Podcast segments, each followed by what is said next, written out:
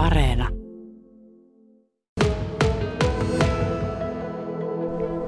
Satu Rinnetmäki. Esityksessä on mukana kolme vahvaa minää, minuutta.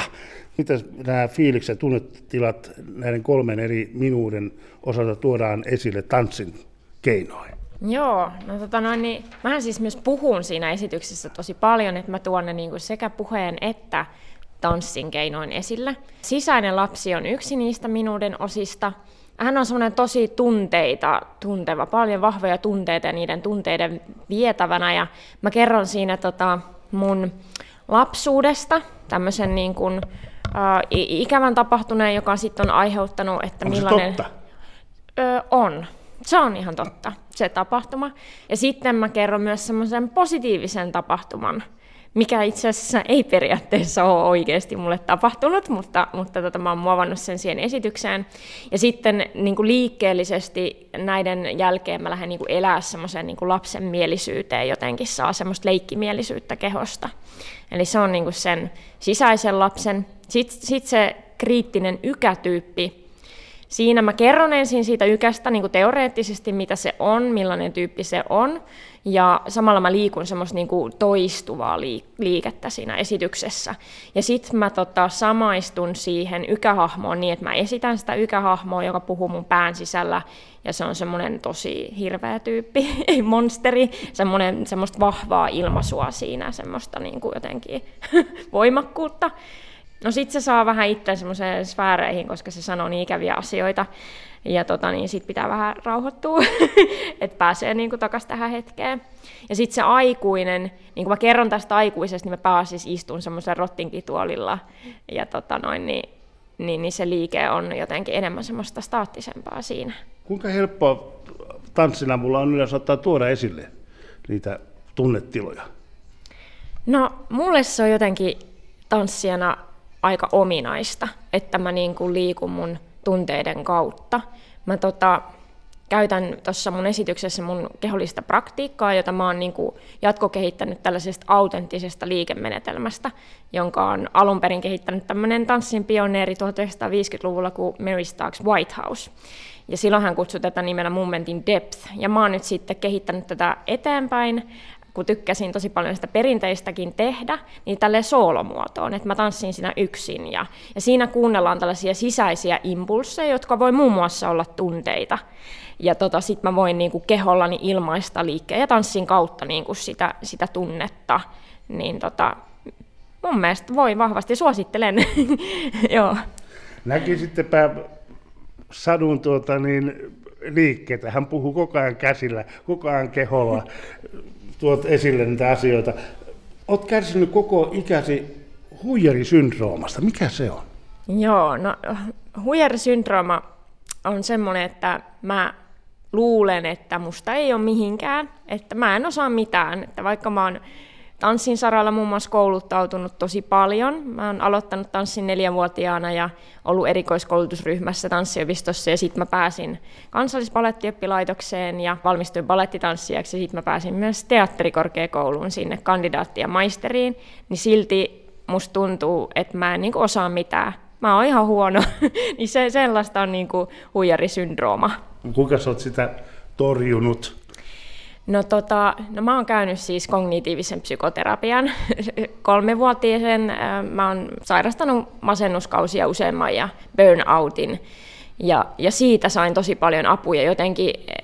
Ja mä aloin myös lukemaan kirjallisuutta, niin kuin tämmöistä vähän no self-helppiä periaatteessa, missä mä pystyn niin kuin vähän erottelemaan, ymmärtämään, että mitä täällä mielessä millaisia ääniä siellä kuuluu ja mitä muuta ääniä siellä on, vaikka kun se kriittinen tämmöinen huijarisyndrooma, vähän niin kuin tämä ykä, mitä mä tässä esityksessä mm. käsittelen, että, että mä pystyn niin kuin keskustelemaan ja saamaan positiivisempia ääniä sinne myös niin kuin valtaan enemmän. Että se on paljon siis työn tekemistä, että mä en usko ihan kaikkia ääniä, mitä mun pään sisällä puhuu, niin, niin työtä. no. Tätä sinun esityksestä on sanottu, että se on huumorilla höystetty, se on koskettava, rohkea ja herkkä kokonaisuus yksilön eri puolien välisestä kamppailusta. Allekirjoitatko tämä?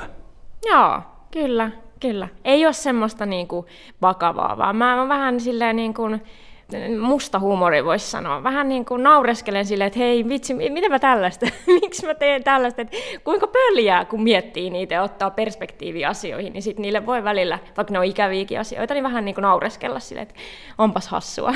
Mm. Satu Rinnetmäki, tämän tuota, esityksen lipputulot, niistä me lahjoitetaan Ukrainan lapsille. Kyllä, ihan kaikki lyhentämättömästi lahjoitamme.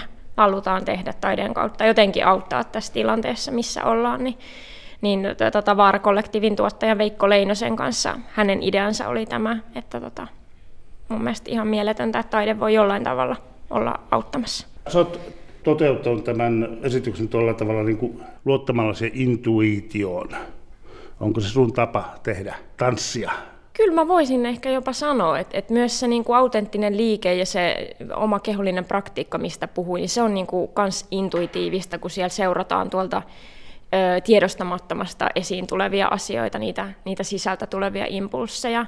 Ja tota, tässä, kun tämä on ensimmäinen esitys, minkä mä ikinä olen tehnyt yksin, että mä oon, mä oon siis tanssia ja esiintyjä koulutukselta, niin en koreografi, niin sitten jotenkin ne paineet sieltä, että voinko mä tehdä tällaisen esityksen, kun minä en ole koreografi, niin, niin jotta mä saan ne äänet hiljaiseksi, niin sitten mä koin, että se intuitio on se keino, semmoinen koreografinen työkalu, mitä mä pystyn käyttämään ja että, että mä uskallan.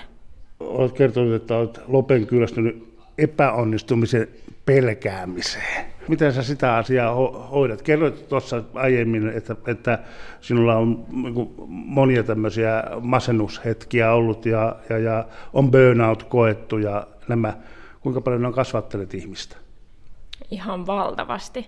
En mä olisi tällainen ihminen, jos mä en olisi kokenut niitä. Et eihän toki niin kuin siinä hetkessä, kun on masentunut, niin pysty nähdä sitä, että hei mä ehkä on oppinut, on parempi ihminen tai osaan niin jotenkin armollisemmin suhtautua itseämme myöhemmin, mutta siis niin kuin tälleen kun katsoo taaksepäin omaa historiaa, niin kyllä ne on kasvattanut ja, ja mä pystyn olla armollisempi itseäni kohtaan niin kuin niiden ää, kokemusten kautta. Esityksiä on jäljellä nyt tässä vaiheessa kaksi kappaletta viikonloppuna, mutta sitten syksyllä jatketaan. Mä lähden lukiolaiskiertueelle Ainakin kymmenen esitystä on luvassa lokakuussa, ja tarkoituksena on kiertää tässä Kainuun lukijoita sitten tota, Pohjois-Karjala, Pohjois-Pohjanmaa, Pohjois-Savo, tässä niin kuin lähiseudulla mm. kymmenen lukioa, että ajateltiin, että kohderyhmä tälle esitykselle on nuoret ja nuoret aikuiset, niin sitten ehdottomasti nuo lukiot kutsuu tätä esitystä luokseen. Ja sitten jatketaan vielä sitä eteenpäin. Joo, esitys haettiin. Tota, joulukuussa oli haku taidetestaajia ja sieltä tuli myönteinen päätös. Ja sehän tarkoittaa, että kaikki Kainun kahdeksasluokkalaiset näkevät tämän esityksen generaattorilla ää, ensi maaliskuussa.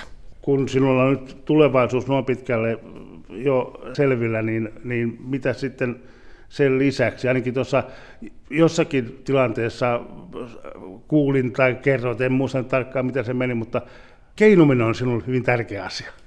Joo, mähän siis, siis keinuminen ylipäätään siis liikkeenä on mun lempiliike, mutta sen lisäksi toki ihan tuommoinen niin kiikkukeinu niin kuin lasten leikkipuistossa, niin se jotenkin niin kuin rentouttaa ja jotenkin vie huolia pois. Minkä tässä meitä olet hoplopista?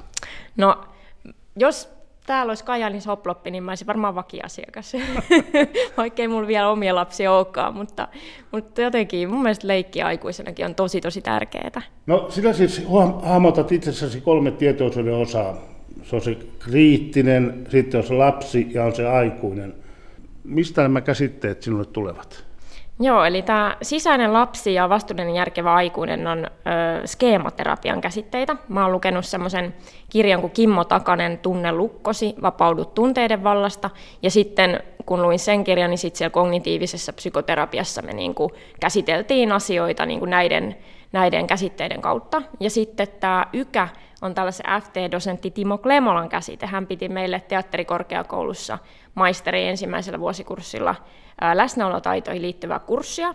Ja tota, sitten hän on kirjoittanut kirjallisuutta myös.